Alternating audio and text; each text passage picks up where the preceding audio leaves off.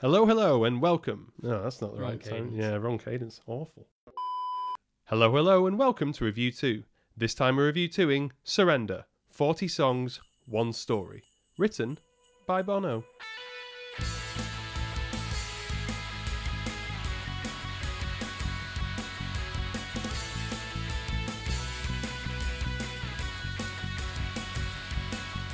Straight from the horses or Bono's mouth. As he says, that's a lot of lentils. Everyone he's ever met is listed in the book. And all voiced by Bono. Colour, life, post rattle and hum fun. What I took from it is Bono seems to be quite a nice guy. So we're back on the airwaves. 40 podcasts, one review two, two hosts, one band, you two, we both, 40 songs, two of us talking to you about you two. I made most of that up actually. I'm quite happy with that. Well done, yeah. So we're back, Tyler. Uh, Are we on now? Yes, we are. Oh. On. Yeah, yeah. The studio is working. We've got rid of all the spiders and mice that are in here, and we're talking about that huge wedge that sits in front of you. This tome. Tome? Is it a tome? Yeah, sa- It's a a tome. Yeah. sacred text. I, ima- I imagine for many U2 fans. yeah, it is big. Yes, and, and long. Um, And you- in parts, not a page turner. well, I I feel like this is three books in one. it's a lot. It's a lot, definitely. Is it like five hundred and something pages? The reason I don't know, by the way, dear listeners, is because without planning, Tyler read the book and I audiobooked it. I quipped on Twitter that it was the only way I was ever going to to get through it. But I mean that in a positive way because I think it's very wonderfully produced. Five sixty, roughly. Yeah, that is that is too long. I mean, you could use a bit of an editor. I'd say just as my overall opinion for this review, which we're trying to not spin out for ages, um, but it feels like this is significant enough for us to uh, make a grand Christmas return to the airwaves. I'd say it is long, but mostly goes at pace. He does have a skill for finding those top line melodies, and it's mostly interesting stuff. But I agree, there are bits where it does slow to a trudge. Yeah, I think there's a lot of autobiographies come out, uh, come out at this time of year, or supposed autobiographies come out at this time of year. David Jason has written another Del Boy inspired um, autobiography this year. Wait, I I, think it's the Twelve Dells of Christmas this time. so that well's being bled dry. I don't understand this right. Maybe this is a medium and a, and a thing that I've never really been into. He's written it as Del Boy. I don't think so. I Right. judge these books purely by what the the titled.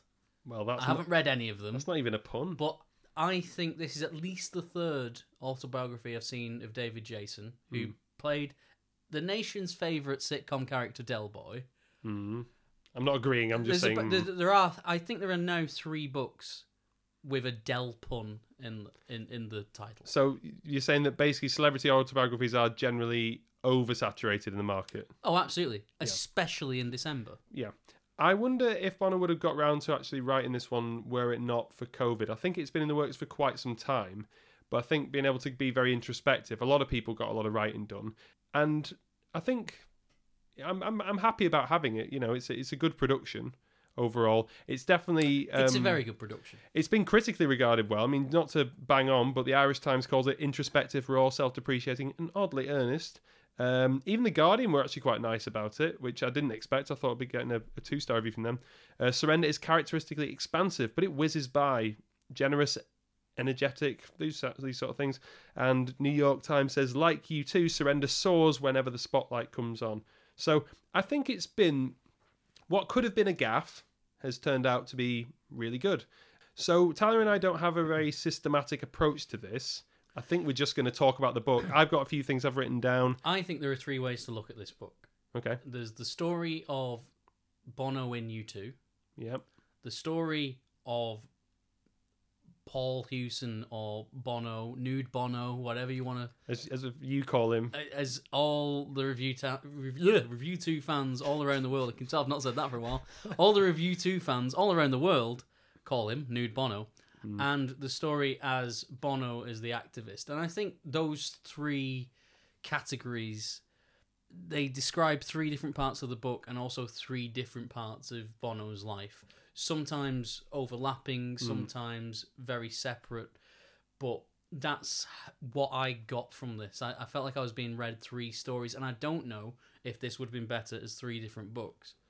Um, possibly. I mean, I, the thing is, I I'm just trying to think. I agree with those three, but I'd also add there's the Bono and Ali story in there as well, which weaves in and out, in and out their um, marriage. That look, there, there might be uh, loads of romance fans out there that bought this book just to hear about Bono and Ali, but I don't think that's the case. I think the people that bought this book are U2 fans. Yeah, of course, yeah. I also don't think many people bought this book um, because of Bono's humanitarianism.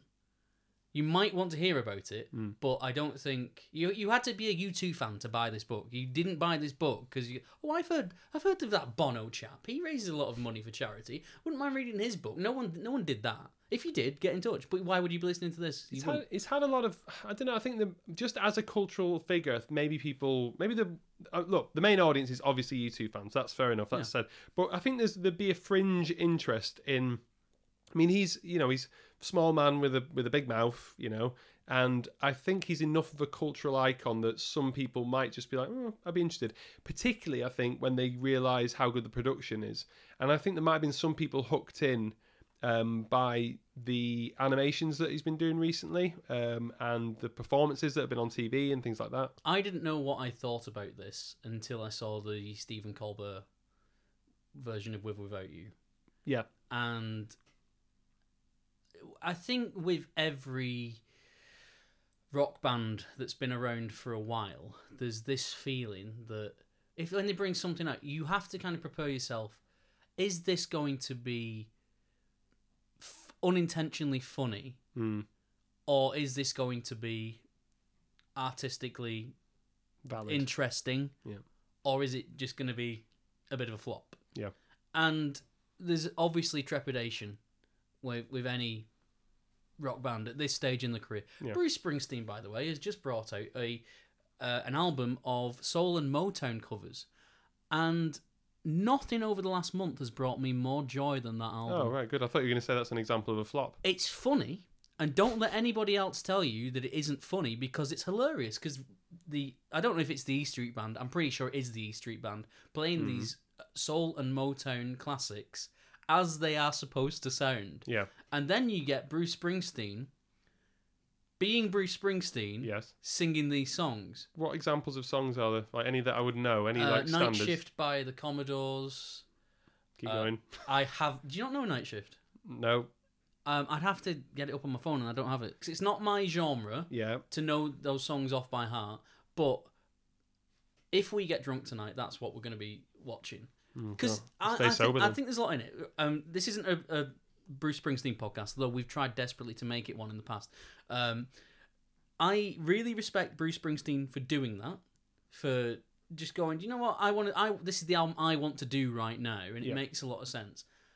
I understand that a lot of soul and Motown fans won't necessarily love this, but it's a different interpretation on some classic songs. But there is the fact that it's ludicrous. It's absolutely insane for, for Bruce Springsteen to do this kind of thing, and you can't not watch it because it's hmm. so out of character. It's so different. I think he does it very well, but there is that element of, am I in a different dimension now? So do you feel this with this thing, with Bono's thing? Certainly, that yeah, that, Because that's the it's- point I was I was gonna try to come to So, well, I'm- in a How long- roundabout way. how long was that going to take? Well, um, We've only got six hundred pages to talk about. yeah, you said keep this succinct. Right. So, um, yeah, it is weird seeing Bono on stage on his own. Um, that that's odd. Oh, and by the way, just as a just as a side note, I know um, Sean Whelan, for example, and a couple other people were inquiring about whether we were attending any of the shows. I mean, I think when these were first announced, Tyler and I were like, neither of us. We didn't hate the idea, but we also weren't super excited. Like, you know, oh, it's a U two tour sort of thing. We set ourselves an amount of money.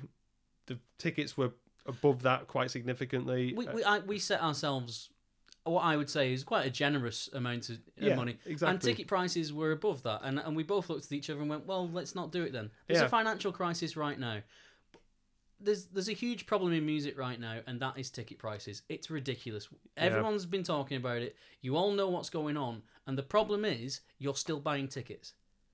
That's the problem. And let me tell you, if a band or an artist brings out some tickets and they're priced too high and you don't buy them, they will lower those tickets. They're not going to cancel the tour. Won't won't just rich people buy them though? Well, they might do, Hmm. but like I'm, I'm not playing this game, and Yeah. it does make me concerned for the next U2 tour because obviously I want to go, but I'm not going to bankrupt myself.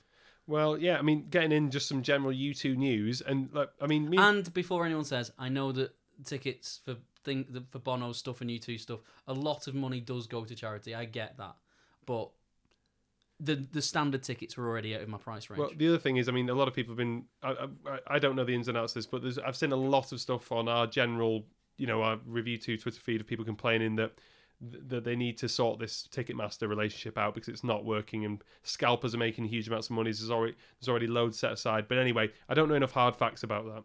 But speaking of interesting events or worries for the next year, apparently there's been news about Larry not being able to or not physically wanting to go on tour. So if I just get this up. So Larry Mullen Jr. says he may not drum with U2 if band tours in 2023. He needs to take some time to get himself healed, he says. We know Larry's had health issues and playing the drums is an incredibly physical thing. So I can't see them playing without Larry is my so it might just be if Larry's not prepared enough, then they won't play. I, I would I would hope that is the case, but I don't know what you feel about that, Tyler. I can see them playing without him. I hope Larry gets better and rests up, and I don't want him get, going on stage and injuring himself and making him worse. Mm. I'm very happy for this band to take a break. In you know, if if they if that's what they need to do. Mm. Um, but I think contracts have most probably already been signed. The rumor is that they're going to open the MSG Sphere, which is an MSG duplicate, Madison Square Garden. I know what Duplicate. MSG is. Um, you you do, but other people might not. oh, fair enough. Um, You have it on Chinese food. so that's going to happen. I think those contracts have signed. If they want to open it, they want to do that residency this time next year. Mm. I, I think they are still beholden to you know the contracts they sign, and this is just a, a casualty that you know that's it's gonna ha- it's gonna happen. But Mm. they'll get a good drummer in. I'm sure Larry's got an understudy, and I'm sure a lot of you know what he, what his understudy's called. Who? Personally, I don't. but, Oh, right. but that that's the case. I think from if that's the rumor and if that's true, then yeah, let Larry. It does. It, it's fine. We can you know we can get through it. I mean, I'd rather them take a year and not play with Larry than go on without him. I'd be surprised if that's an option. U2 are a very, very powerful band, and they're a very, very big name. Um, I suppose it, it depends what contracts they've signed. Yeah. I mean, but I wouldn't want to go and watch U2 and know that one of them is risking the health by playing. yeah, exactly. Yeah. You know. Well, I, I also, yeah, that, I mean, that's the worst option that he goes on when he's not ready and then feels awful, you know, Yeah. or gets injured. We'll call this little segment here sort of news roundup very, very quickly because. As you can see, Tyler and I have not been massively active on um, the YouTube front for the past year or so. It's it is nice to have some time doing something else. Um, so like from a distance, we've been listening about stuff, but I'm not making a post on the new Funko Pop uh, figures because I just do not care. Do just want to say, Go on. was this not my idea? What your idea? Yeah, remember when we were doing the review two live season What do you mean? when, He hadn't, uh, he, when- hadn't, he hadn't brought a book out by then. No, no, no, when we did the live season, we went through all the live shows, and I was talking about which action figures I'd buy. All right, yeah. Oh, Where that. are my ro- royalties? I wouldn't have done it with Funko Pops because I think they're absolutely utter landfill. well, I would say that as well. They've got cold, dead shark eyes, and they look nothing like the people they they are deigning to to uh, depict. Yeah, I would have personally. I would have gone with Mattel and had about seventy-two points of articulation. But th- there you go. I'm I'm not in charge of U2's merchandise, obviously. No, but I mean that that landfill is going to make a lot of money for someone. Um, I thought you I thought you were saying that you this was your idea for the podcast, and that's why I, I thought you No, no, I no. thought you were annoyed My- at me. I, I. I am annoyed by the Funko thing Well, I'm sure your check will be in because the they've post. taken my idea and done it the worst way possible. um, the other stuff is songs of uh, ascent. That's you know again that's this maybe that's the title for something provisional that might be out in 2024, um, but apparently relatively confirmed in March coming up of this year. Again, I don't know anything, and I'm, I'm basing this off stuff I've seen at third hand. Apparently next year 2023 we're going to get the songs of surrender. We're going to get all of the covers that I believe are snippeted all the way through the audiobook. Um, oh, that's well. I'd listen to that. Well, yeah, I think I think that will be genuinely interesting. Did you listen to the audiobook of the Bono book? Right. Okay. Good. So, you, so if I mention them, you can you'll have an in, input on it. Yeah, of course. Yeah. All right. Cool. All right. Um, look, if there is more news, sorry, we've not got around to it. Um, Sing Two has literally left no mark on mine and Tyler's radar. I don't think either of us are interested in any level. So there we go. You know, glad that Bono gets a a time to pretend to be a, a, a big lion. If that makes him happy, that's fine. Um, right. Anyway, uh, yeah. So the book opens. We're not going to go page by page. Don't worry. the book opens with Bono under the knife. Um, and I was interested to learn that he's got 130% lung capacity of, of regular people. You, was that face um, a face of disbelief or pinch of salt or what? Uh, it, Tell I him in the mean, face. it was mentioned in the article I sent you yesterday. Yep. Which was a, an article in the Spectator, which I, I know that a lot of you people listening won't really enjoy that article.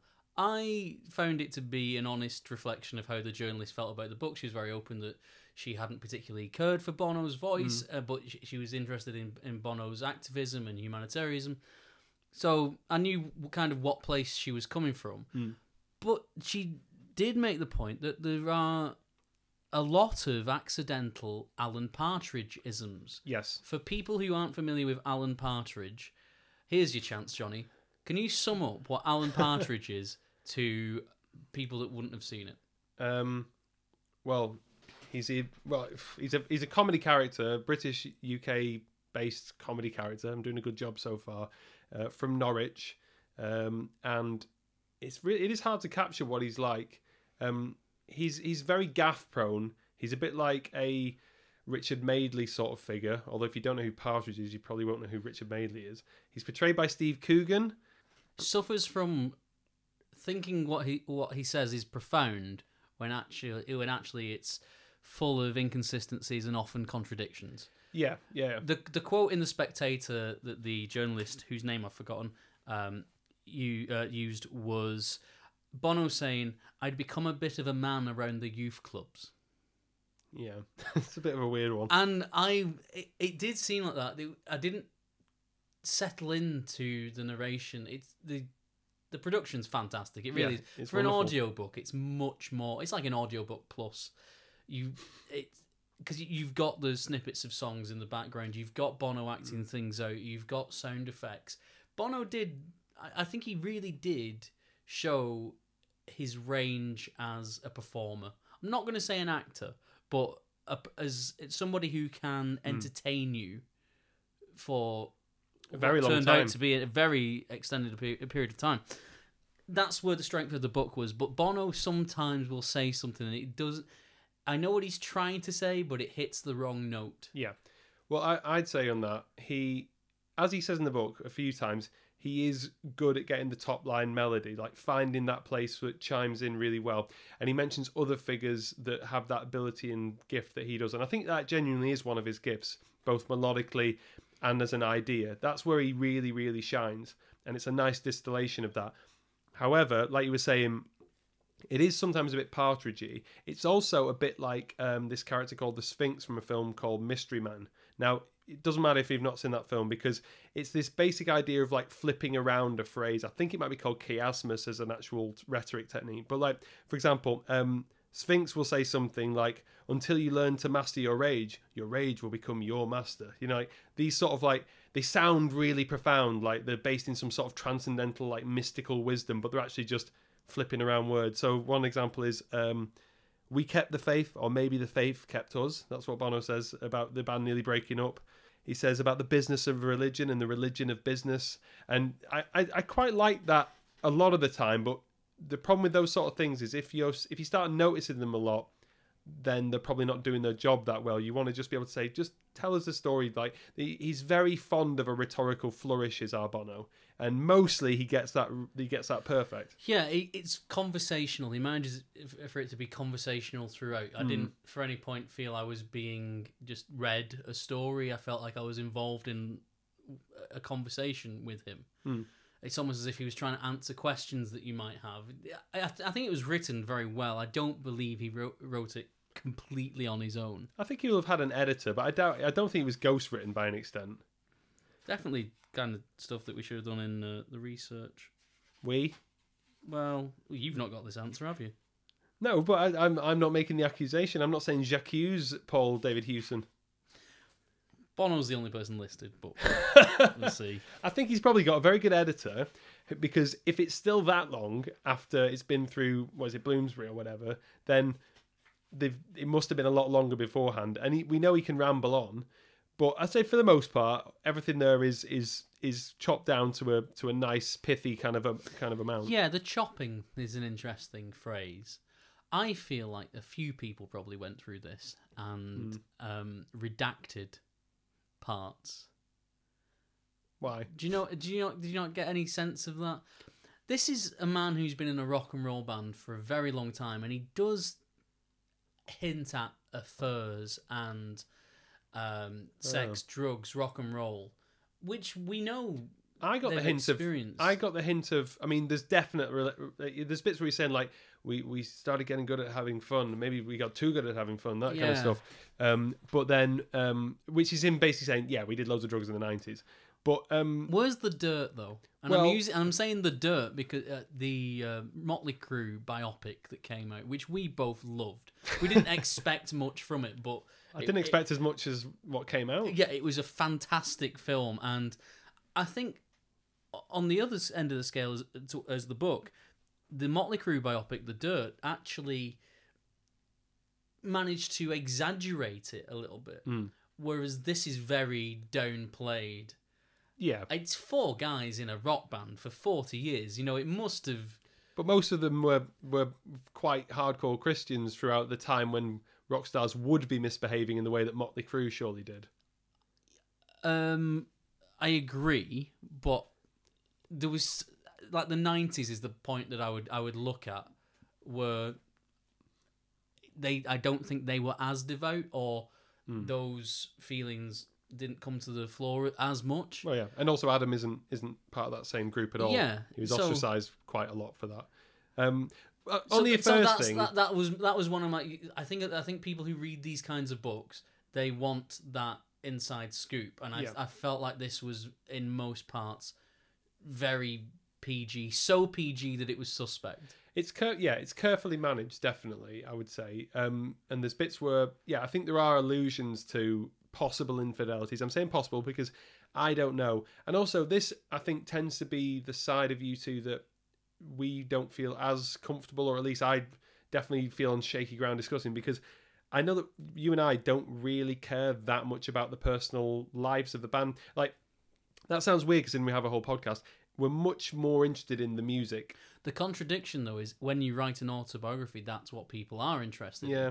And Bono does write about the personal lives. He writes about his children. This, and I found I found that, to be very touching. I found that to be very dull. Uh, No, I, I, I, I'd like to know. It, I can't imagine what it's like to be Bono's son or oh. daughter. By the time they were floating around in the River Jordan, I was like, "Get on with it, get on, Bono."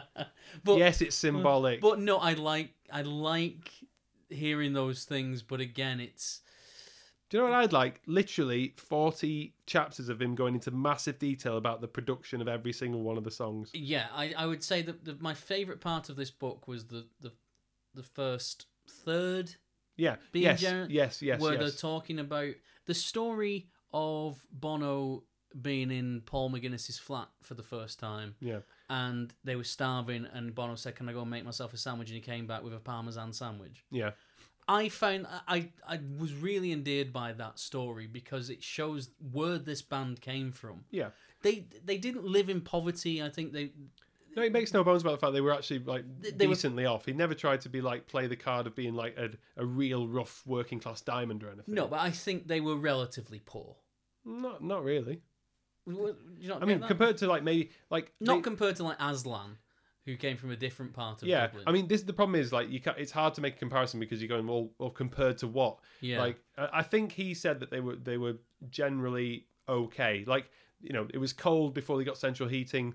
They had, but they had a Colatelli early on. You know, I think they were just they were they were fine. You know what I mean? Not not uber rich or anything, but okay. I, I think it- shows this man of great privilege now and you know a huge bank account Oh yeah, yeah. yeah. Not that that matters.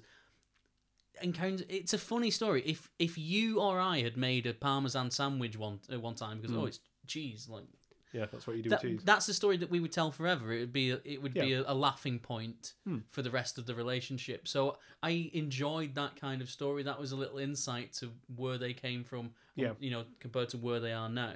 Yeah, definitely. Th- those insights, the re- the relationship with the religious group and Adam's misgivings about that kind of thing, Mm. and that's what kind of set me up for. Oh, I'm now being told the little bits of history that I've wanted to be told, and I'm hearing it from Bono's um, own mouth. Yeah.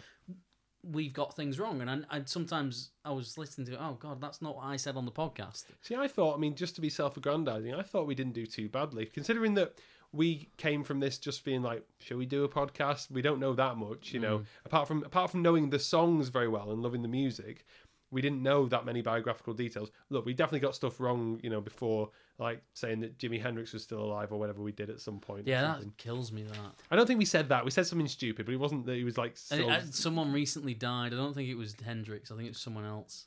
anyway, But yeah, there's on the Rattle and Hum. But episode. I, I don't think I don't think we did that badly, and I think we stayed like true to some of the spirit of things. Do you know one thing I will say? Okay, just to again be self-aggrandizing, I think considering the bands he focused on, I didn't think we did too badly with um with Tummel. No, I agree. So yeah. all that like I mean not all, but like you know the Clash, Kraftwerk, Ramones. We should have Ramones Leave Home because that's the one that he likes more. But anyway, um, Patti Smith, that kind of stuff. All these figures seem to just pop up a lot, and listening to Bono tell his story tells the story of who I like musically. With there's a few exceptions of bands that he's really into that I, I'm kind of take or leave, but that was interesting to me. Like and seeing all the stuff that he was really focusing on, and I do like it when he comes down from this statesman of rock that he is now and talks about just jumping around in his house listening to um, Ramones Leave Home and just those links. Talking about getting into Santana Abraxas when he was really young, I thought that's exactly the time I got into it. And it was only because my dad had a spare copy. It was a double album with another Santana album, and I just got into it so much. And you think, yeah, there is actually a link here. He is still a massive fan of music. Yeah, and and I think I I got that as well. And sometimes when he was talking about songs like Pat, I'm not a huge fan of Patti Smith. You've probably heard the episode, but when he was talking about people have the power and how it feeds into the character of who Bono is, like hmm. that is he what he would love to have written that song. Yeah. people have the power. I I'd probably listen to that three, four, five days in a row just because I- I'd heard Bono talking about it. He's a great salesman Yep. for the music that he likes. And when you listen to music through the ears of Bono, Yeah. it, it's hard not to get the same. Uh, Enthusiasm? yeah, enthusiasm, excitation. I was going to say, is, is that a word anymore? I think exultation I've is. got. I'm really. I can't spell. Last last few months, I've, I I have to look at um the misses and go like, uh, how do you spell this word like a, a normal word? Solsbury Hill. I was trying to spell the other day. Oh, yeah, like you do. Yeah, yeah, yeah. that's, that's, that's watching.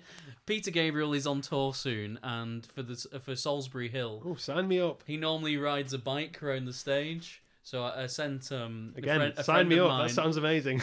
a, a mobility scooter and going Peter Gabriel's new wheels for Solsbury Hill. but I was I was just looking at it. I was like, how do you spell Salisbury? Anyway, that's a different. um That's a different book, yeah. yeah. When we do uh, P- Peter Gabriel's uh, autobiography. Well, that seems like a good point, perhaps, to bring in the little glimpses that were given of potentially the Songs of Surrender, these new versions or reimagined versions um, that feature as little snippets throughout the book and between chapters. We said the audio production is fantastic at this. It's it's good for all the little touches, like when they're talking about um, recording with Steve Lillywhite, and you can hear the voice of someone you know in the closed cans going like, "Can we do that again, please?" You know that kind of thing. Um, loads of little things where you can tell this has been a production of care and love, and they've really thought about it. They've not just said, "Right, Bono, there you go, read the script." But I assume these are the finished versions of the songs of Surrender, that all these reworkings of things like Stories for Boys, Desire, all the other things that, that turn up. I, I don't see how they could be otherwise because they're high production values. So which ones did you think stood out or were interesting to you when you were when you were listening to the the audiobook? Um, having only gone through the book once, Hmm. I haven't there's not favorites. I've been more surprised with the choices that they've made. Mm. Um, I maybe should have made notes on those, but in uh, just taking a song and using different instruments, Yeah. um, can make it sound completely different, and that's a technique that is very prevalent throughout the whole thing. Mm. So, um, there was some of the early tracks that I know I was starting to play because just recently, not for any other reason, it's just you get into little sections of okay, I'm gonna, I'm gonna not. It's not even a choice of listening to certain songs Mm. for a period of time, and then you go and rediscover some others, and you listen to those for a bit. So the early stuff isn't what I've been listening to recently. Yeah. So anytime one of those came, if I looked at the track list and I could, I could probably give you a, fruit, a few. Which ones did you pick out? Um, I really liked the version of Stories for Boys. I thought that was good. Um, there's a version. I mean, although I think from what I can tell, and my- ear might not be right. The early version of Stories for Boys, I think that might be Edge taking the, the lead vocal on it. Yeah. Um, from what I remember in the in the audiobook, there's a version of Desire which I think is. I like the instrumentation, but it seems pretty spectacularly misjudged. It's got some sort of weird um, vocoder thing on it. It stands out like a sore thumb, which I didn't like. Yeah, Two Hearts Beat as one, certainly. I think Stories for Boys stood out for me because that chapter in particular stood out to me where he's talking about the book. What book? Oh, Boys on an Island. Lord of the Flies Yes, oh, thank you. by William Golding. Yeah. Yep. um, yeah, I, I think I'm, I'm I'm very hyped to listen to Songs of Surrender, but I know there's going to be a few turkeys on there as well, so amazing ones. It's also quite interesting to listen to something like Where the Streets Have No Name because there was definitely a, a new version of that. But Bono was singing. He was doing that thing he does live, you know, where he changes the lyrics. So he's saying like, "I hear you in a whisper, the whisper of a hurricane," and all, all that sort of thing. And it's you can imagine some fans, me included, kind of getting like a bit runkled at that, like a bit. Mm, Do you want another cringe moment? Yeah, please, yeah, lay him on thick. when he's talking about uh, Bob Dylan going on, and he doesn't yeah. know he doesn't know the lyrics, Oh yeah, yeah, yeah. but Bob comes up to him afterwards and goes, "Sometimes I don't sing the right words either." I change them all the time. Oh, it's just oh Bono, come on. to do that, I mean, that's a that's a kind of face plant that he like owns up and admits to, and says like, "What a jerk I am," you know. No, but it's. Did Bob say that? Um, Is is I think he was being kind. I think he was just being nice to him. One, I suppose. I suppose when you're reading this book, you have to realize that it is written uh, by someone who views the world through rose-tinted glasses. yeah, yeah, or blue tinted or yellow tinted. Depends on the era, to be honest. That's the best joke I've ever made on Review Two You can hear them, them the podcasts laughing at home. podcasts. That's it's not even from my podcast. That's No, what Adam not, Buxton yeah. calls his podcast. Cod fans, cod fans. Uh, Bob Dylan. Also, there's a bit in there where he I can't remember the exact line, but where Bono says Bob Dylan is one of the most comedic performers I've ever known. And I was like, it doesn't sound like the compliment that you're that you're meant to be. Billy pay- Connolly, Jasper Carrott, yeah, Bob Dylan. Louis C.K., it's a- it's a Dave weird- Chappelle. it's a weird group to be um to it's a weird thing for him to say to introduce it speaking of streets an interesting um bit i thought was when they were talking about how they had the opportunity to sell it for do you remember how many millions they were offered initially? There was a car brand that said we will pay you this amount of money x amount of millions. I remember it, but I, I don't think I was listening properly at the time of um the, the figure. 23 million they were offering just for a you know for a car ad thing. Um and apparently jimmy iovine was the one who said you know you could do that but every time you mention the fact that you know this song which i think is it's got to be it's in everyone's u2 top 10 i would i would i would assume certainly live. It's something you wait for and it's a big moment. It's when you know to quote bono god walks through the room even if they're having a crappy gig. Jimmy iovine said like do you want that moment to then be known as oh these guys are playing that car ad again? So Yeah. I, th- I think that's I think I, I think that's great advice from Jimmy Iovine. I love Jimmy Iovine after that Netflix series. that was a good series. Yeah. Um, what was that called? I don't know, but it was good. Yeah, it was with uh, Dre, wasn't it? Yes, I mean Was it the Defiant ones? that is yes yes Yeah. that, that's what it was. Uh, th- but if it's happened to everybody, you hear a song on the radio and go, "Oh, what's that? What advert's this from?" Not which band sings this, or. Yeah. what album is this on. So if they're saying something like, "Oh, wh- what what advert was this or what car was this? It doesn't make the band any or, money. or which So, football league is this? musically, it's a great sentiment to Mm. not sell the song in that regard, and in, in I think business sense, it's, it makes the best because they, they've made twenty three million from Streets, certainly. I don't know how the maths work out, but I think it was the right business decision. Yeah. Yeah, Although I guess um, review two news, we didn't talk about the fact that, um, we never mentioned the World was it World Cup or Euros song, "We Are the People We've Been Waiting For" or whatever. I have nothing to say about that, people on Twitter really seem to like it.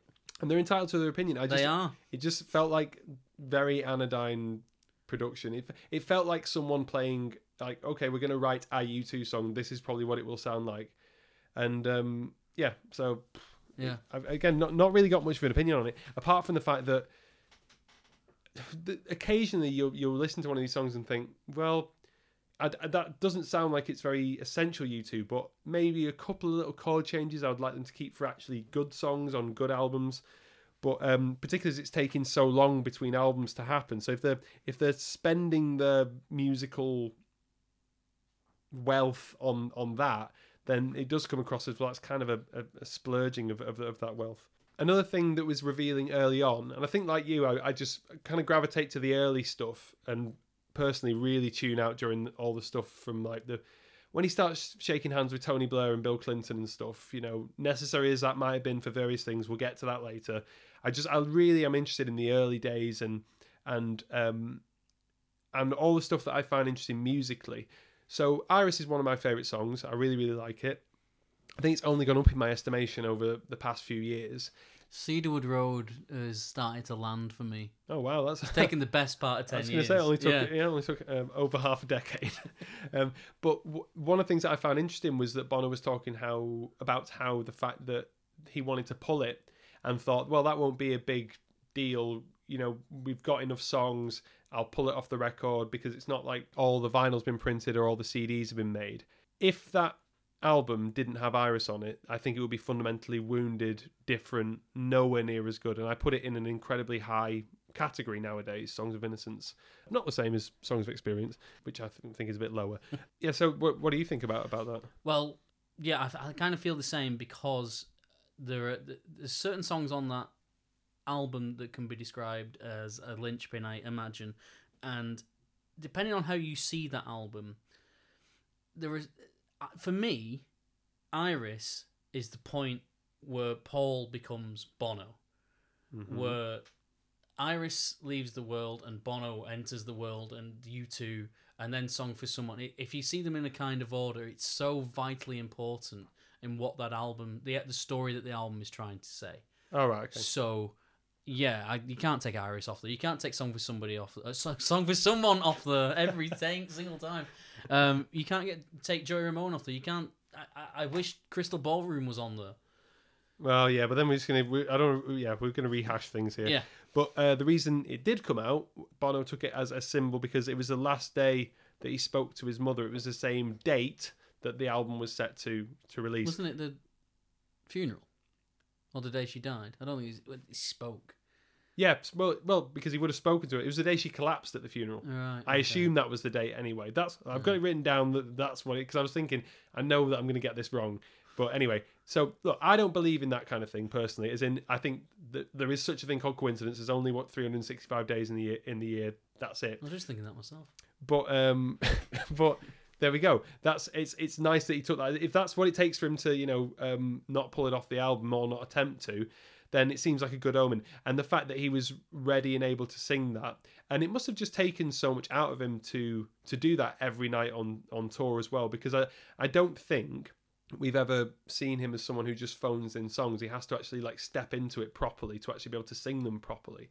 And I think what the book got across um, was, despite not having a, a long relationship with Iris, it obviously meant a huge amount. You do get, I mean, maybe we might not be doing a very good job in, in painting because we're just talking about stuff we find interesting, but it it's been really interesting to go back through all the pathways and roadways and lanes and school corridors, particularly of Bono's childhood, and see all those relationships in a bit more vivid, bit more, yeah, a bit more vivid detail. I suppose it's the level of thought that Bono would have had to put into okay, if I'm going to talk about this song or this moment in my life, what do I want on the record? What do I want people to refer back to in the future as a you know a reference point as straight from the horses or Bono's mouth.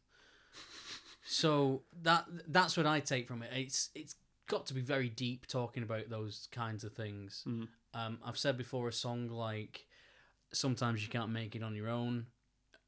Uh, that song gets more and more difficult for me to listen to. Particularly as your parents start to age. Yeah, and my God, they've aged. oh, since since lockdown and the pandemic, it's like it's like they entered into it normal people and left pushing shopping trolleys. yeah. Will they be listening to this? Uh, Probably not. Yeah. Well, uh, apologies to them. I don't think my mum knows what a podcast is. So Little side note that I've made here. Um, Bono refers at one point to Rattle and Hum as a live album, so it's he, he tries to use that to get off the hook for why it was received badly. It's like. And I, I was literally walking down the road and I went, "It's not a live album." To, to no one in particular. If someone walked past him, they'd like, what, "What are you on about?" It, it's not a live album. That's the problem. It's an amalgamation of things, some of which are brilliant, some of which are, are, are god awful and, and misdirected. But there we go. Yeah, I don't. I, I don't know. There's nothing else we need to say about that. Because if people want our feelings, they can go back to that review. yeah. We don't normally talk about politics on this podcast because. Well, it's not what we're here for. You don't tune in to listen to, to us talk about politics because, believe me, we know nothing about politics. We know absolutely nothing about politics. We know less about politics than we do U2. So that's how little we know. But they also, um, they we, we also, I don't think we we don't want to suggest that U2 shouldn't talk about the big topics, you know, religion, politics, sexuality, that kind of thing, because that that's the deeper human condition. You can't just write songs about racing in a in a big red Lamborghini, you know, all the time. Well, what I found interesting was Bono is somebody who has relationships or has had relationships with world leaders in the past. People like Tony Blair, people like George Bush, people like Bill Clinton. Nelson Mandela. Uh, yeah, um, others. There are more, The, yeah, um, and and believe me, they're all listed in the book. Everyone he's ever met is listed in the book. and all voiced by Bono, but we'll get to that later. Continue your point. I forgot about that.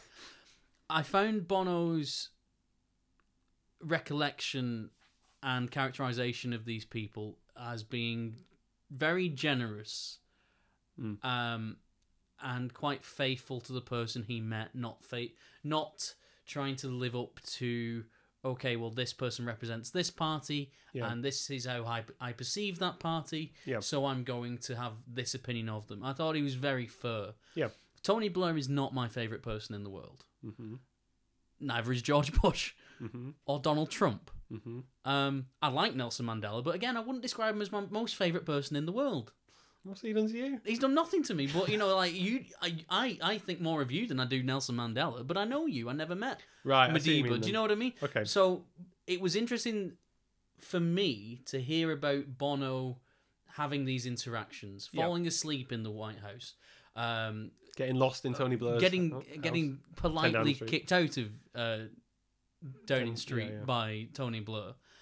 That that was nice, and I felt that's necessary because he is somebody who gets a lot of criticism Mm. for hanging around these people.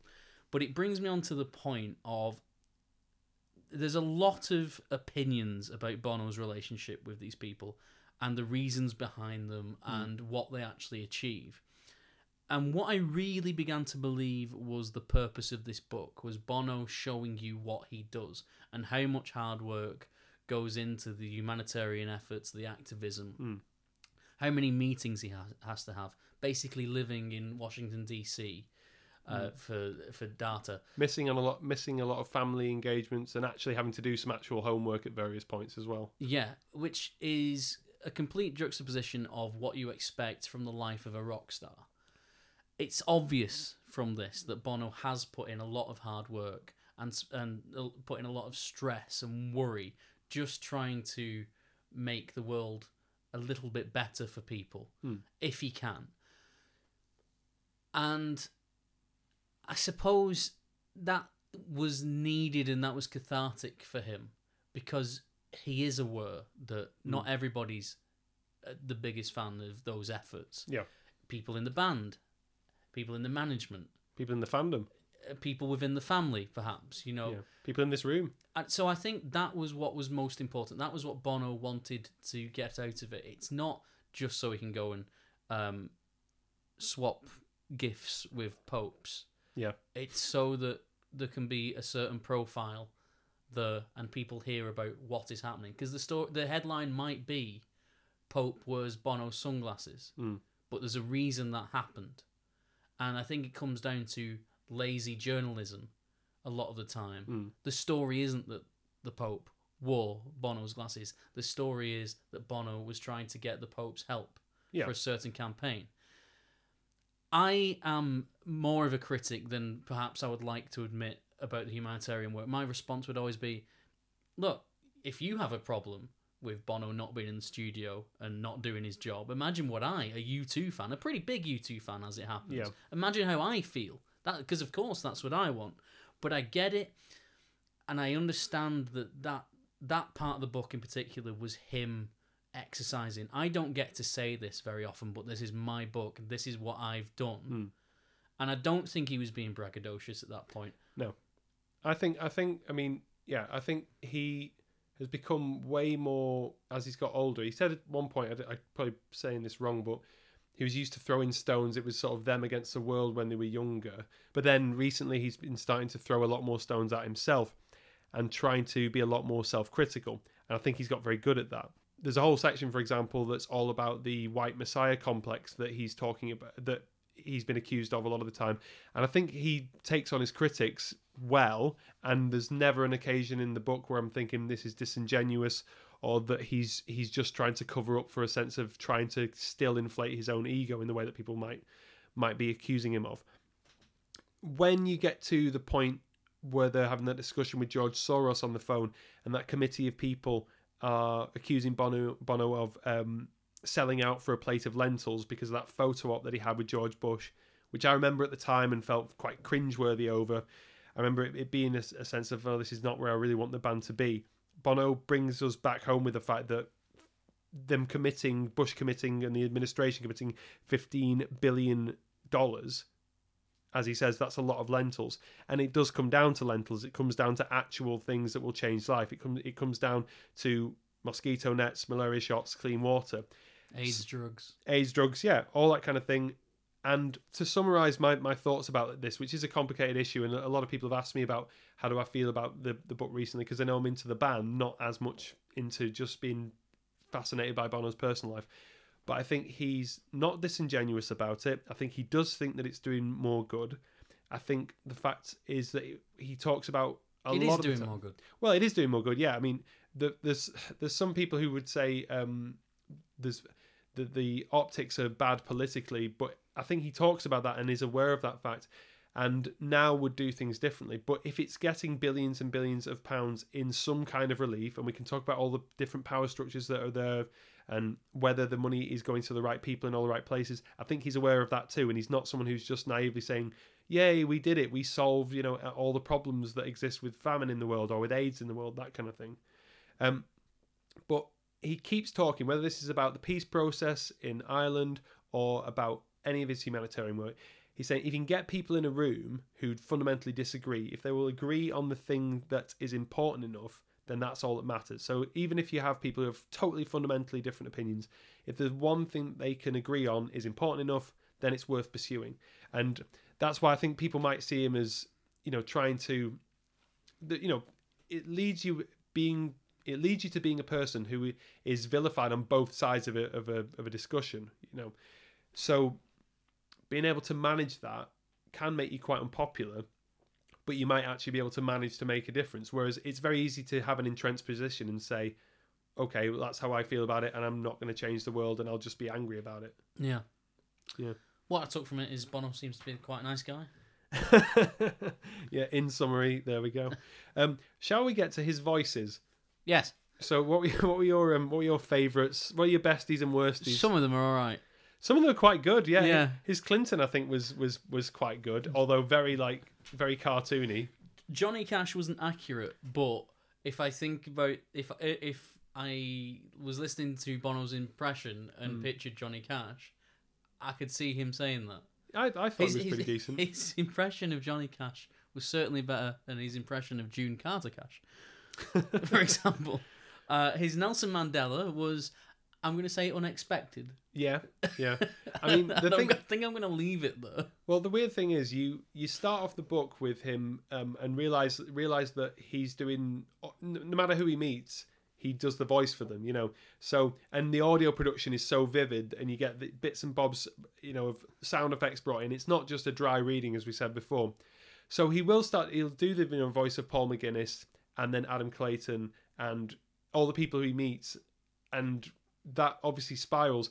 So then it, it isn't actually that strange. If he didn't do any of the voices early on, basically, it'd be weird. But because he's doing all the voices all the time for different people, by the time you get to Clinton and then Mandela, which you could argue is, you know, if he just came in chapter one, here's my Nelson Mandela impression, you'd be like, maybe not the best look in the world here, Bono. He managed to do caricatures, with, not, Yeah. not necessarily impersonations, but everybody's got that Bill Clinton inside them. I'm gonna go and play the saxophone. Hope my wife don't mind. That- you know, everybody's got that. that's the least of his worries, to be honest, at that point. The jo- his George Bush was. I, I, I couldn't I couldn't imagine George Bush sounding like that. I don't think he does. he made he made George Bush sound uh, sound a lot sterner than I've ever seen him, be, and also a lot more coherent than I've ever seen. Well, George yeah. Bush be. Um, his, Is our children learning? is our children learning? Yeah, as a, as a quote from from Bush. um, his Noel Gallagher was the, the worst I've put. That's the worst one I yeah, think. on no, yeah. It didn't sound like it was connected to. I mean, and they're pretty good mates as well. Paul McCartney was pretty bang on. Yeah, I mean, that, we've done similar impressions to that. You know, uh, rest in peace, Angela Lansbury, by the way. But um, but yeah, No, I'm not laughing at the fact. Can I just? I am not laughing at the fact that she's dead. I'm laughing at the fact that for that what turned out to be the last six years of that woman's life, we I've confused with Paul McCartney. confused her with Paul McCartney. yes. I was very confused at Glastonbury when when he came on. I was like, Yeah, I thought she died in the '60s, and they, and someone replaced her. Fair enough. I liked the I liked the '90s stuff a lot. Um, I I wish I had more to say about this, but I really enjoyed hearing him talk about pop and Achtung Baby. But Achtung Baby, I know this story so well from From the Sky Down. It almost felt like okay, you know, Berlin Wall, bad problems. Here comes one. Bish bash bosh, bit of partying around. You know, ooh, color, life, post rattle and hum fun. Uh, you know, all the major stops I knew on that journey. Mm. But the pop, the pop stuff was interesting. He still seems like he's kind of aggrieved by it. Troubled, yeah. Yeah, and I, this again, I might have said this before. I'm so glad that the first times I was listening to pop on a regular ro- rotation were when I was 14 years old or whatever I would have been, without any of this context, without a greater knowledge of. Because I wasn't around when it first actually happened, you know, when this, or at least I wasn't into music journalism. I was literally just going through the numbers of "I Love You Too" currently, when in you know the elevation or uh, how to dismantle kind of uh, era and being able to listen to it. So I just I just feel like if you listen to that album without context, it's so good. And look, not every single one of it is an album. uh, Not every single song is a Stone Cold classic. But it, it was my favorite song when I was 16 years old. Uh, is, Pop was my favorite album when I was 16 years old, and it's probably still my favorite album now. Um, and I don't think that happens often. Hmm. It I found my opinion was just enriched by the amount we talked about it, Yeah. and the more we found out about it. I loved it, and I probably didn't understand why I loved it. I think I loved it because it was bright colors and fun. Yeah. Um, but now, as I've said before, I think it's the most. It's probably them at the most raw. Yeah. Because it is unfinished, so you get to see through the cracks a little bit. Yeah, I mean, to use a Bonoism, a song like Mofo is U2 at the most and least U2 ish because outwardly it looks like, what are U2 doing playing all this pop music? Isn't this wacky? You know, but then, but then it's a man on stage, you know, using that falsetto to sing to his mother Yeah. in a in a baby like call. It's it's incredible, yeah. and it remains so. It, yeah, it, it's brilliant. Uh, I can't obviously. No one's. I don't think anyone's talked about Pop Mart more on record than I have. so I don't need to say it anymore. It reminds me of the scene in the book with Bono and Cillian Murphy from Peaky- Acting, Peaky from from from the acting world. yeah, Peaky Blinders and Other things. other things. Yeah, That's annoying me now. What else is? Good? Oh, he's in Batman Begins. he is. Yeah. Plays uh, Doctor Jonathan Name Crane. anything else?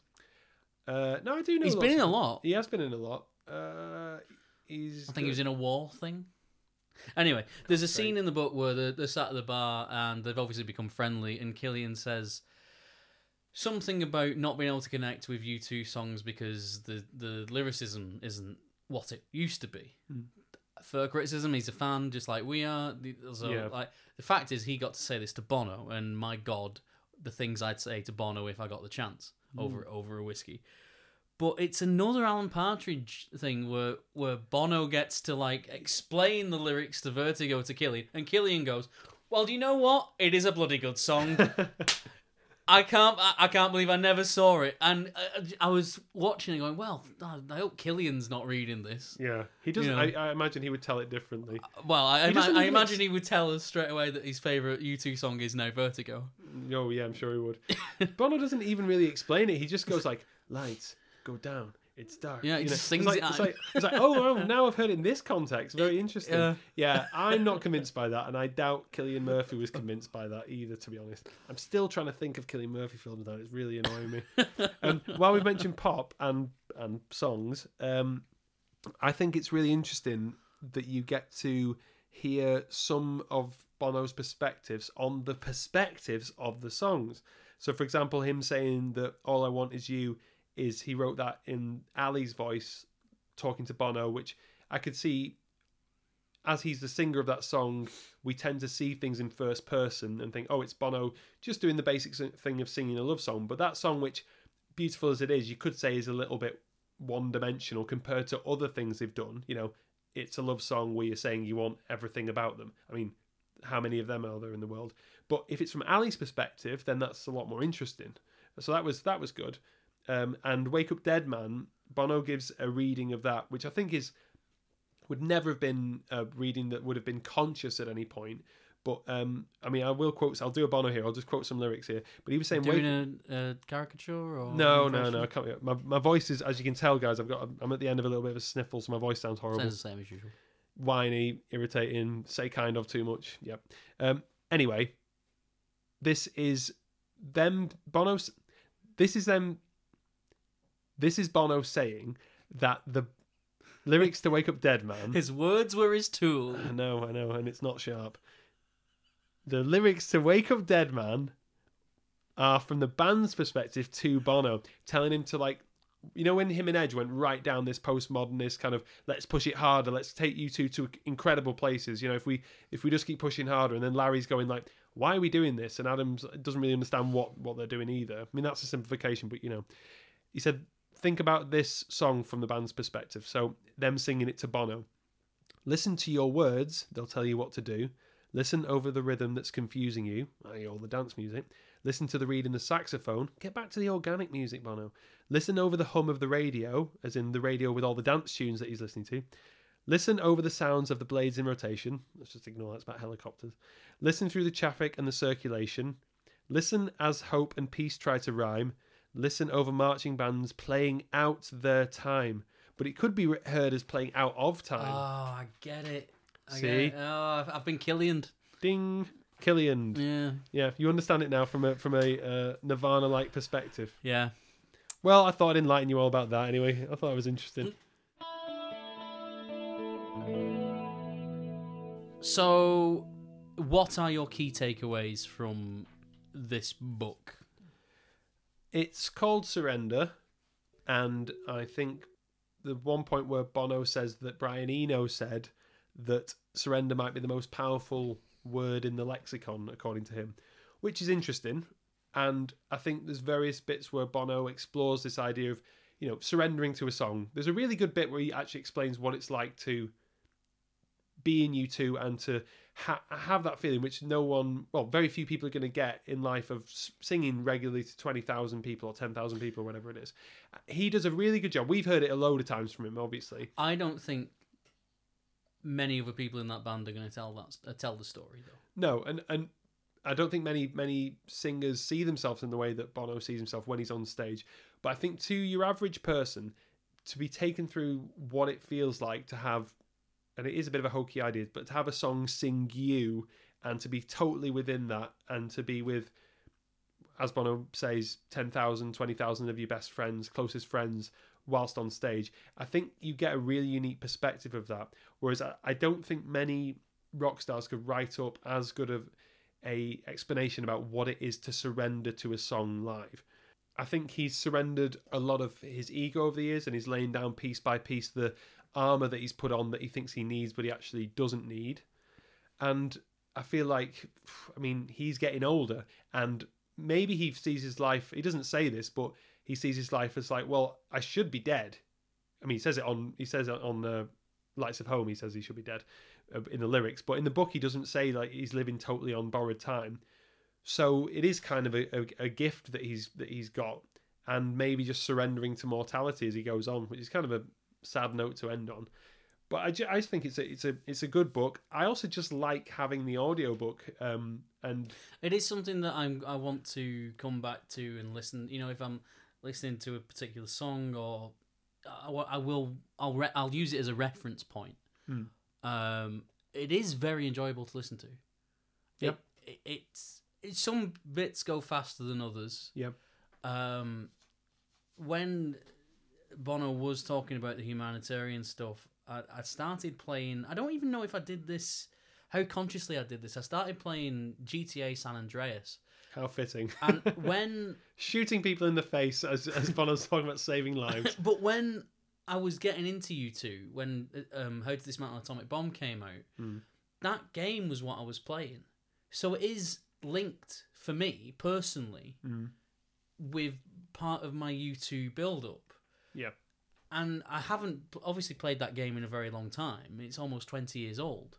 But it's it was interesting for me to be playing that and listening to Bono tell his story. It kind of just A cycle. it, it felt like there was a kind of synergy there and like oh, okay this is where i need to be to listen to this hmm. because the last time i really cared about who these people were and not just the music was when i was a teenager when i was first getting into the band Yep. And you're kind of obsessing over them imagine obsessing over a band Yeah. It's not like you do forty episodes of a podcast about them. it made me question who bono is to me and who bono is to him and obviously one of those is more important And who It- you are to Bono. No, it like I have this makeup of who I think Bono is, and what he's meant to my life. He's certainly educated. I got into U2 when I was like 13 years old, so I was then being educated about the activism that he does and about uh, troubles in various parts of the world. So he he was a huge educational tool, and that- Musically educational as well. that shaped me. Mm. So list some some things in this book made uh, they they made me think. Okay, I've got that right. And other parts, I've misjudged who he is, Hmm. and I think far too often I put too much importance in those cool moments on stage, whether they're emotional or not. You know, like I want to look like that. I want to do that. That, and I really I should be placing more importance, or more people should be placing more importance. Is I want to do this Or have for my community. yeah, or have those kind of relationships that seem. I mean, it seems like he has really strong, deep, lasting, loving relationships, which is which is a nice thing to to be able to have. So, what are you going to do for your community then? What have you been inspired to do? I don't know. You did karaoke for the pub the other I day. did, and I and and they. You looked at the book on the shelf and you thought, "What would Bono Well, do?" I said I said I would do that. I said I would do that, and I said I want free drinks all night, thinking I'd put a few oh, away. how humanitarian! But because you're that busy doing a karaoke night, I only managed to drink three pints of Guinness. So oh well, they effectively got four hours of karaoke for um fifty. Say it's about five a pint these days. It's about fifteen pounds. where's your parade? I know.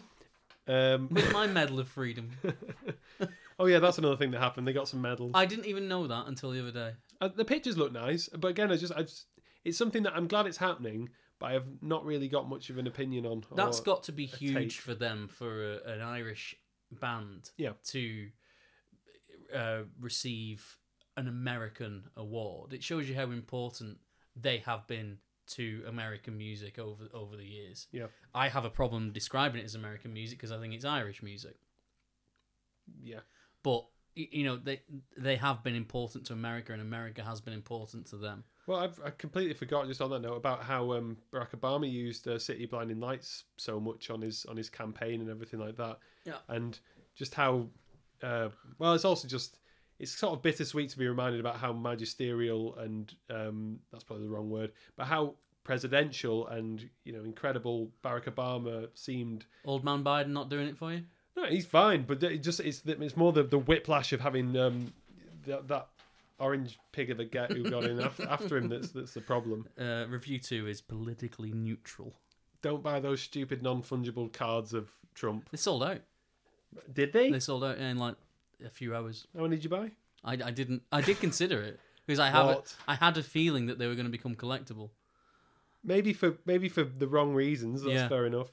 Oh, another thing we were right about um, Bono's dad dancing. He brings that up at one point, and he says sometimes about him dancing and embarrassing his kids. He says sometimes uh, being a knob is sometimes the job of a dad. So I think we kind of got got that bit right anyway. at Yeah. least about Bono's dad dancing. Well, I think that that feeds into like the the question: What is Bono to me? Is is he a rock star? Is he a father figure? Is he a brother? We have always kind of treated him. We genuinely treat Bono and the rest of the band as friends of ours. We've never met them, but we feel like we have this relationship with with them where we can't freely take the piss out of them because we love them almost unconditionally. We we love that band. We followed them for so long, and they continue to mean something to us. So to, I feel we do have this right to take the piss because it's always, it is always meant with a smile and a nudge, Yeah. and you know it, it is how me and Jonny talk. In fact, me and Jonny talk to each other much worse than that. We're awful to each other, and we've been awful to each other for a very, very long time. Fairly unilateral though, I would say. I'm quite yeah. nice in general. Yeah, yeah. I'm much, I'm much nicer to everybody else apart from my best friends. Well, yeah, I mean, I, the question I suppose would be after reading this, what is what is Bono to me? I don't know what. I've, it's difficult because people once people know that this is your favorite Well, did band, this book change your opinion? yeah, but I mean, it was an odd year. Yes, it it did, but I would say it's more like it it refined and augmented stuff that was already there. Like there was already a sculpture there, but now it's just a lot more in detail. Yeah, I wouldn't say it broke off any major limbs or smashed it and recreated it. Um, I get the sense that he he is very good at the things that like at the start he says he wanted to be really good at something and as I said before the finding the top line melody in a room or a song or a political cause or a negotiation seems to be what he's very good at. He's a very good salesman and he's he comes good from a long line of traveling sales on his mother's on his side. mother's side. Yeah, don't forget that. Um, yeah, so he's he's a good negotiator, and I think that's what his life has been. It's about trying to trying to. Oh, sounds really corny, like bring people together in that sense. It's it's hard though because on a purely musical level, would I have rather Bono have been with the band more and done more albums? If they were better I albums, think maybe Larry's so. book would be the funniest. It'd be very short. I think Larry's very dry, doesn't say a lot, but when he does say something, Mm. it, it's usually quite funny. Yeah, I think. Um, I- yeah, I just think it would be a few sentences. I think Adam's autobiography would be odd. He's doing a book. He's doing a um, show- Documentary. yeah, documentary about the artwork of Francis Bacon, which I've just got a book on. So that look, that's as interesting to me in, in a lot of ways, rather than okay, here's the the third world leader that Bono met in you know however many years. Yeah. In some respects, I think there'll be a lot of people reading this who are maybe interested in the celebrity aspect or just as a oh yeah that'll, that'll be kind of interesting. Who and this is my greatest hope that will they will listen to the song clips that are on there and be brought into it because I can imagine I know actually I don't need to imagine there's loads of people who all they've heard of songs of experience is oh, oh, oh," and they've gone oh god turn that off again it's coming on Wrong song. Wrong album. no uh, Jerry Ramone Yeah. Yeah. Songs of Innocence. I said innocence He didn't. Right well anyway We're whatever recording this, so I'll be proven right in the end. well if I'm right then I'm English, keeping pa- this English on pound. it's worth a lot more than it used to be. it's, it's simple as I edit the episode if I if I'm right if I'm right I will keep this in and if not I'll, It's I'll- out. I'll out, yeah, or I'll, or I'll edit it. Anyway, the point is, lots of people who like who uh, listen. The only thing they've heard of songs of innocence Mhm. is tho- those first opening seconds of Joey Ramone because their phone connects and they had that thing on their i they had the album on the iTunes and then it comes on and they get annoyed and they turn it off.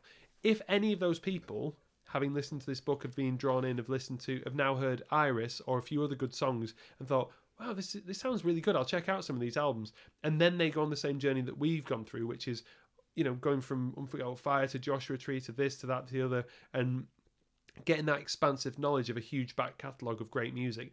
That's what I'm interested really. Rather, I don't really care if people think Bono's The, a, a the knob or live not. version of Iris from um, the Innocence tour Yep, very good. just it's art using that screen. Sometimes they they manage to do it, and I'm, I much prefer the use of the screen in Iris than I do with um, Cedarwood Road, for example. Although it's you know very I mean, the more subtle use of it. You mean? yeah, Yeah. Okay. um, and, and Eli playing Bono in the bedroom in Song for Someone. Yeah.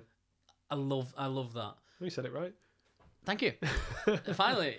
Um, but yeah, that's something I, I show to people. Uh, But yeah, there we go. Anyway, that was the book. That was the book. That was the book. Yeah. Um, we obviously have loads more opinions on it, but we did want to keep this succinct, and we, I think we've been rambling on enough. yeah. Um, so this is our first episode in quite some time because we didn't want to do a podcast anymore. Wah. Anyway, so um, I don't even know who that's. A, who is that a comment about? Is that I don't know. I think it's just us going to complain. I feel like no one believes um, our. Our like, oh, I don't want to do this anymore because it takes so much time. But it does take time. it does take a lot of time it's to taken, edit. It's taken about three weeks to manage to get in a in a room together. Um, s- we should have just booked a hotel like last time. But let's talk about what's been happening in the U2 verse the last year and a bit. I mean, do we need to? We sort of did before, didn't we? I don't think there's a not that there's a lot gone on. There's a lot of small things, but nothing Yeah. major. I would say. There's that residency about with the whole Las Vegas thing. Yeah, I think that's supposed to be summer, autumn, and then new album ne- this time next year, which w- should be November, December. That's what I've been reading anyway. Um, updates which I'm using from u2songs.com, which is a good website, really love it. Yep. Um, there's a busking album apparently that's meant to be coming out, which from which we heard the version of Running to Stand Still. Next year, uh, around about March, as I said before, Songs of Surrender. Those 40 tracks, um, which I assume some will be fantastic reworkings and some will be um, disturbing turkeys. Late, late next year, 2023, is meant to be the new album, which might be called Songs of Ascent, might not be called that. Longest time between albums now as well. Oh, that's depressing. Um, then there's the residency in Las Vegas, and then possibly a stadium tour in 24. I mean, look, if all that stuff comes true, then I'm excited about it. But I think I've learned enough. I've been a fan long enough to learn to take every single piece of U2 news with, A pinch. Well- oh, or a bag of salt. yeah, a, a truckload of salt. Um, so I'm just interested in stuff when it actually happens. I'm, I'm, I'm, you know, obviously intrigued by rumors, but I don't really set much stock by them. Um, we're not that interested in every single little thing that, that happens really in the I, I think it's more the the document of the major events you know like albums and live tours and things like that i was trying to look up what's going on with the Isn't joshua there a tree U2 biopic in the works for Netflix? I, Have, again, I, have I dreamt that up? I heard rumors about it, but I've been stung with this, like with the Marx Brothers, because there's been a Marx Brothers biopic planned for ages and ages, and that seems to never be coming out. Anybody you'd like to play Bono? Uh, in the Marx Brothers film, how would that work? I don't know. Let's get it in there somewhere. Um, I can't think of anyone at the moment. The, the person I would have picked if he'd done it a while ago, and who's now probably, I mean, he wouldn't work for a young one. If you're going to get him around about 40ish, then Andrew Lincoln, I think, from The Walking Dead would be a very good Bono. Right. No one seems to believe this, but imagine big hair, sunglasses. I think he's got the right face shape for it. But um, I'll mock it up for on Facebook, and you can like, not Facebook, Photoshop, wonderful. and you can uh, just carry it around in your wallet, show it to people. Yeah, this is what I think it would look like. Yeah. And say, sir, could you please stop talking to me? Nicely call me sir. Um, I don't really have, yeah, I don't have much more to say. The the sing song, some people seem to love. Did you have much of an opinion on that?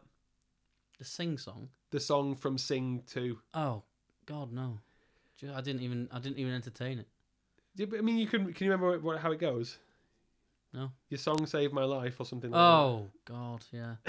so you didn't like it then very much. I just didn't care. I just. That was the that was the thing. Was, I was just it just Bono or was it U2? I think it was just Bono. I don't know. It had. It's like someone throwing Velcro at. I don't. I don't at- think at- I'm the demographic for a cartoon lion. Well, some people liked it, and I, and I don't want to do down their their appreciation of it. If you like something, that's great. You've you've enjoyed something that I haven't, but um, I just I didn't understand the real appeal to it. It just felt very schmaltzy, kind of. No, Edge was on it as well, definitely, because I remember that he does harmonies. It felt very schmaltzy. What animal was he? I know he wasn't in the film. He wasn't like a a, a fun vulture or something like that, or a, a wacky wombat or something. I see him being a snake. That's not very nice. No, but your snake would look good in a in a bob hat. In a beanie. Yeah, Have you tried putting a beanie on a snake? not recently. um, I mean, t- but when it got to the point where I was seeing people posting pictures of, you know, the um, whatever the name is, Gruff McGrew or Rory Mc McLionface. Oh, I uh, uh, I can't remember what it was. People yeah. must be getting very annoyed at this. But if you've stayed to listen this long, tough. Um, yeah, they're posting you know the McDonald's figure of, of him, you know, and saying, "Oh, I just went to try and get one, but only got this one. I'll try again tomorrow." Clay. Calloway. Clay Calloway, yeah. Um, yeah, it might be good. It might be an absolute tearjerker of a, of a film, but um, if it takes Bono out of the studio or potential ideas for studio stuff, it's like the Spider-Man musical. It might just be an interesting curio, but it's it's not that great. Oh well. Yeah. Well, there we go. We did put out a little Twitter call to say that we were getting banned. We were Banned? getting we were getting the band slash duo back together. Uh, Andy O'Keefe, hope I'm saying that right, says, Glad to hear you're back. Listen to all your podcasts, which I'm, I'm so sorry, Andy. but can't wait to hear your next one. Was in the London Palladium and loved the show. Bit confused about what the news is with Larry. What do you two think? Um, I assume he means us. So, yeah, we talked about this um, quite a lot at the start. I suppose we probably answered Andy's question there. Hope Larry gets better as soon as possible. I would rather them not tour with him, uh, and I'd rather them let him get get well than use a. If it came down to it, Tyler, and you saying right, you either get to see them live without Larry, or they don't do something live. Is it free? No, never. Oh, I've got to buy a ticket. Yes. Um, I can't. Uh, look, it's nice to see them all four of them together, Hmm. but I wouldn't feel shortchanged. I I went to see, and it is different because I'm not as into the Killers, but I've seen the Killers live a couple of times with two people that aren't the Killers, oh my god. um, and it's like, I, I don't care. The song's still saying the same. Hmm. If U2 are going to have to go down that route with a different drummer, they will make sure he is as good as Larry Mullen. I just think you won't get the same sound. I think that, and I'm not trying to pick a fight here. I think the person you could replace easiest that would make least of a difference would be Adam. Bono. Oh, Adam. All right. Bono would definitely make the most. um, uh, Lewis or uh, yeah, Louise Tucker says best podcast out there. Oh, stop! Um, and great to see Does you he back. mean just U2 podcasts or best U2 uh, best podcast? I mean, that's a good example Of them all. what makes us the best. Yeah, your, yeah. your addiction there. Um, I don't have an addiction. yeah, and and good humor. So uh, yeah, good to see you back. Yeah, um, I mean we're, we're not we're not back on the scene doing a regular thing. Uh, do you ever think we will see the big stadium tours back again, or will it only be arenas from here on in? Interesting question. I I think they, they seem to be going one for one at the minute. but this this whole residency thing in this orb that they've got, we've not really talked about this. You know what the stadium, this new I don't know, it- Sphere. yeah, the sphere, what it's meant to be. I mean, I guess the idea is you've seen U2 with the screen reinforcement a la PopMart, a la 360 to a certain extent, and all the other stuff they've done that have required big screens. Are they going to be able to use that as a wraparound, almost like going from watching a film to watching a film in virtual reality, to be able to look hmm. 360 around you, properly 360, and it all be reinforced? this could be the genuine you know foot not footnote full stop on this that that journey of u2 live. It could be one of the most innovative and amazingly transformative live performances ever. If they if they get that sphere idea right or it could just be a big pile of fatty horseshit. I, I don't know. And the music will be good anyway. So. It, it will be but i mean my prediction by the way is i think it's going to be you know, I've- got the like you know the Willie Williams um, U2 live book. You know, um, it's not just Willie Williams, but he's obviously a big part of it. U2 show. U2 show. That's it. All of that stuff there, I think they'll they'll. I think it's going to be something that's going to be as innovative and as amazing as the 360 was when it first appeared, when that claw first came down, and people who even didn't like U2 said, "Wow, look at that." Oh, I'm happy for you to be proved right. Okay. Um, uh, JS says, "Crazy how many times the band could have failed early on." Yeah, I thought that as well. I mean, it's it's very you need a massive amount of self belief, talent, and a huge amount of luck to to get into a band and be successful. Uh, Paul McGuinness, you know, you need someone like Paul McGuinness in your corner, and it, it sounds like he is. He's not unsung, but he's he's the member of the entourage that deserves more acclaim Yeah, than I, he gets. I think I came out of that thinking Paul McGuinness is very shrewd and he did a very good job with this. certainly se- sounds like he's got the right reputation in the business Mm. of being someone who looks after his clients and doesn't just look after his own bank balance. Yeah. And a well stocked fridge if you come around with some bolognese and fancy just a little little bit of parmesan on top. Um, Joe Maxwell says it would be great to hear some opinions on the book by real U2 fans. I'm not quite I'm not quite finished yet on audio, but I'm a bit disappointed on the content on the band. But I have to say the audio layout is the best I've listened to. Um, I, I could have I could always take more stories about the early band. You know, I could always have taken more stories about that. Um, the audio production is fantastic, and maybe Joe, by the end of it, you'll think it levels itself out. But um, considering the life he's had, he does squeeze it into quite a short amount of pages. Yeah, I uh, would agree. I think this is an absolutely great audiobook. He's really got the most out of the medium. Um, I've, I've, I, my listening time on Audible is over six months, so that's how many audiobooks I listen to, Mm. and this does feel like something other. Mm. Um, not to Something That's- other. What is it? that's uh, crumbs. Crumbs from your table. Oh, I love crumbs. You hate crumbs. I hate the title, but I like the song. Um, yeah, yeah, absolutely fantastic audiobook. I'd do recommend anybody to download it. And that's exactly what Bernard said on um, or Bernard on Twitter. I can recommend listening to the audiobook. Um, yeah, and that's that's what I said before. You've you've got to, I think you've got to listen to the audiobook if you're gonna if you're going to get the full experience out of it. Uh, the last thing then is Steve Lester saying excellent news. Um, oh, been too long, fellas. You dreamed it all up again. I hope. And Nope. I, I think you can say we've not. Same old uh, sausages, just a different day. Yeah, but who doesn't like sausages, Well, especially around Christmas? our friend Vinny loves sausages, doesn't he? He, he does, yes. Yeah. yeah.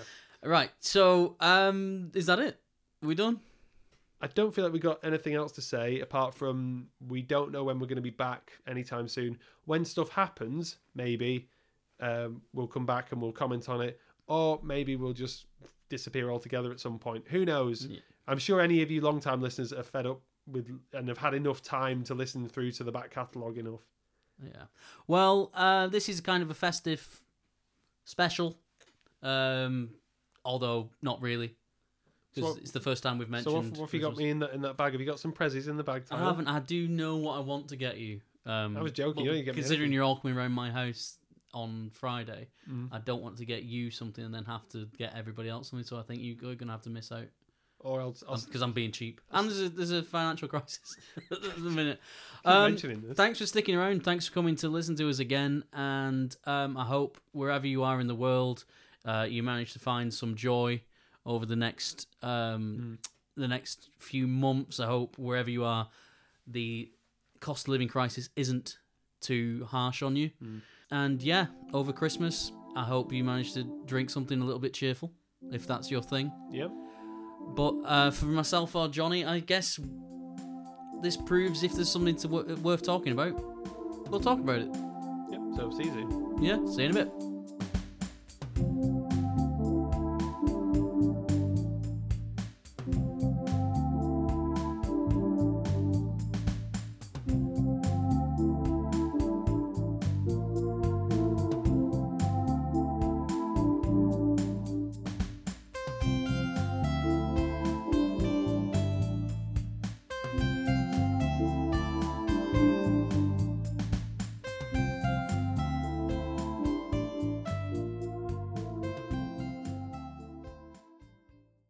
Thank you for listening to Review 2, the U2 podcast. If you'd like to get in contact or for more information, please follow us on Twitter at REV underscore U2 or on facebook.com forward slash REV U2 For those rebel type guys, why not email us at review2contact at gmail.com. Review 2 was presented by Jonny and Tyler. It's weird that he got through the whole book without wishing Keanu Reeves dead. Hmm.